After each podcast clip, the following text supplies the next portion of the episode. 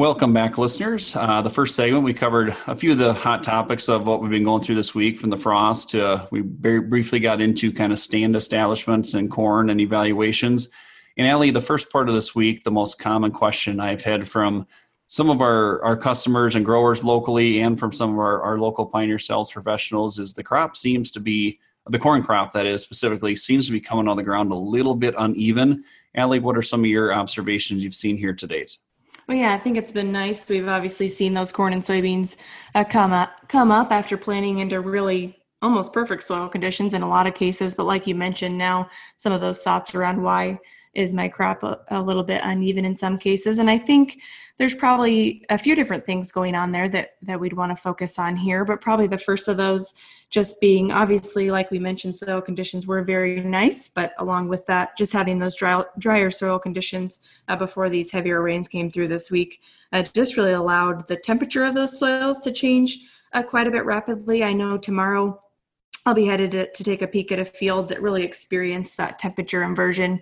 You see that corn start to come out of the ground, and then in those cases when those ground temps really started to cool overnight, they maybe dip back in the ground and maybe caused, you know, a little bit of um, germ issues in some of those cases, and then also having some of those drier soil conditions, just not having that moisture where we needed it, depending on our soil depth depth is, is certainly contributing there as well. So I think, you know, a piece of that is obviously those drier soil conditions, Josh, but I think another a piece of that could also potentially be as you look at specifically some of those cornfields you're walking um, just having maybe higher levels of residue in some of those fields, uh, maybe restricting or just delaying emergence in some cases, uh, just not having that seed soil contact where we'd like to see it.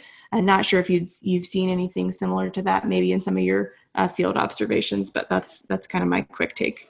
Yeah, the, the corn on corn, um, we're seeing in corn on beans and corn on corn. I, I was walking a little corn on corn yesterday, and and uh, corn on corn was tough this spring. I had a lot of growers comment as they were planting corn on corn or trying to work the ground. As the residue was a challenge, and a lot of that boils back to we had a really late harvest that went well into you know freeze up in November, December, snow in some cases, and we didn't get some fields worked. Or even if we did get them worked, we just didn't get any warm weather, you know, to really induce that breakdown. And a lot of those stalks were pretty much in the same shape they were last fall. And really, the spring we we came out. We basically went from winter to planting overnight, and and that was a challenge. And um, and I, I, think that that lack of warm rain and just not getting soil temps to stabilize was the big thing. And the other thing, Allie, I've had a lot of questions, you know, around you know what you know when I look at unevenness, what is good, what is bad. Um, some of the unevenness I've even noticed, Allie, at my 65 mile an hour scouting, you know, driving by, I can see wow, that part of the field I can roll perfect, and the next part of the field I, I don't see any rows. And you know that that's probably not a really crazy deal if you just got sections of the field coming up uneven. It's more when you got a lot of unevenness in the row. And by a simple rule of thumb, Allie, um, you want to keep the plants within two collars, which you know plants being two collars apart is pretty extreme. In some cases, you know we're seeing some unevenness now where it, it's not going to be a full two collars. There are some cases that will be, but by a rule of thumb, I always say if you have one out of four plants on average two collars apart, that's probably a 4% yield hit come fall. In my initial take here, it's almost too early to tell that in a lot of fields now, but that's kind of what you want to be looking for here as you're, you're walking your fields is that uh, for every one out of four that's two collars behind, 4% yield reduction come fall is usually what you'll see.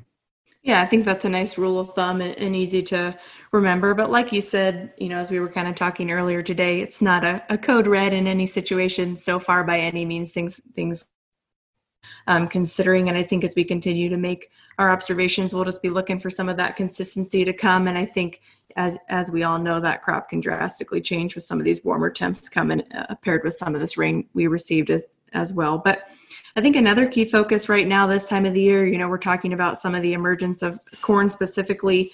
One tool that we're really excited to get out and, and use specifically as the corn keeps progressing is our drone or UAV, UAV use uh, for stand counts.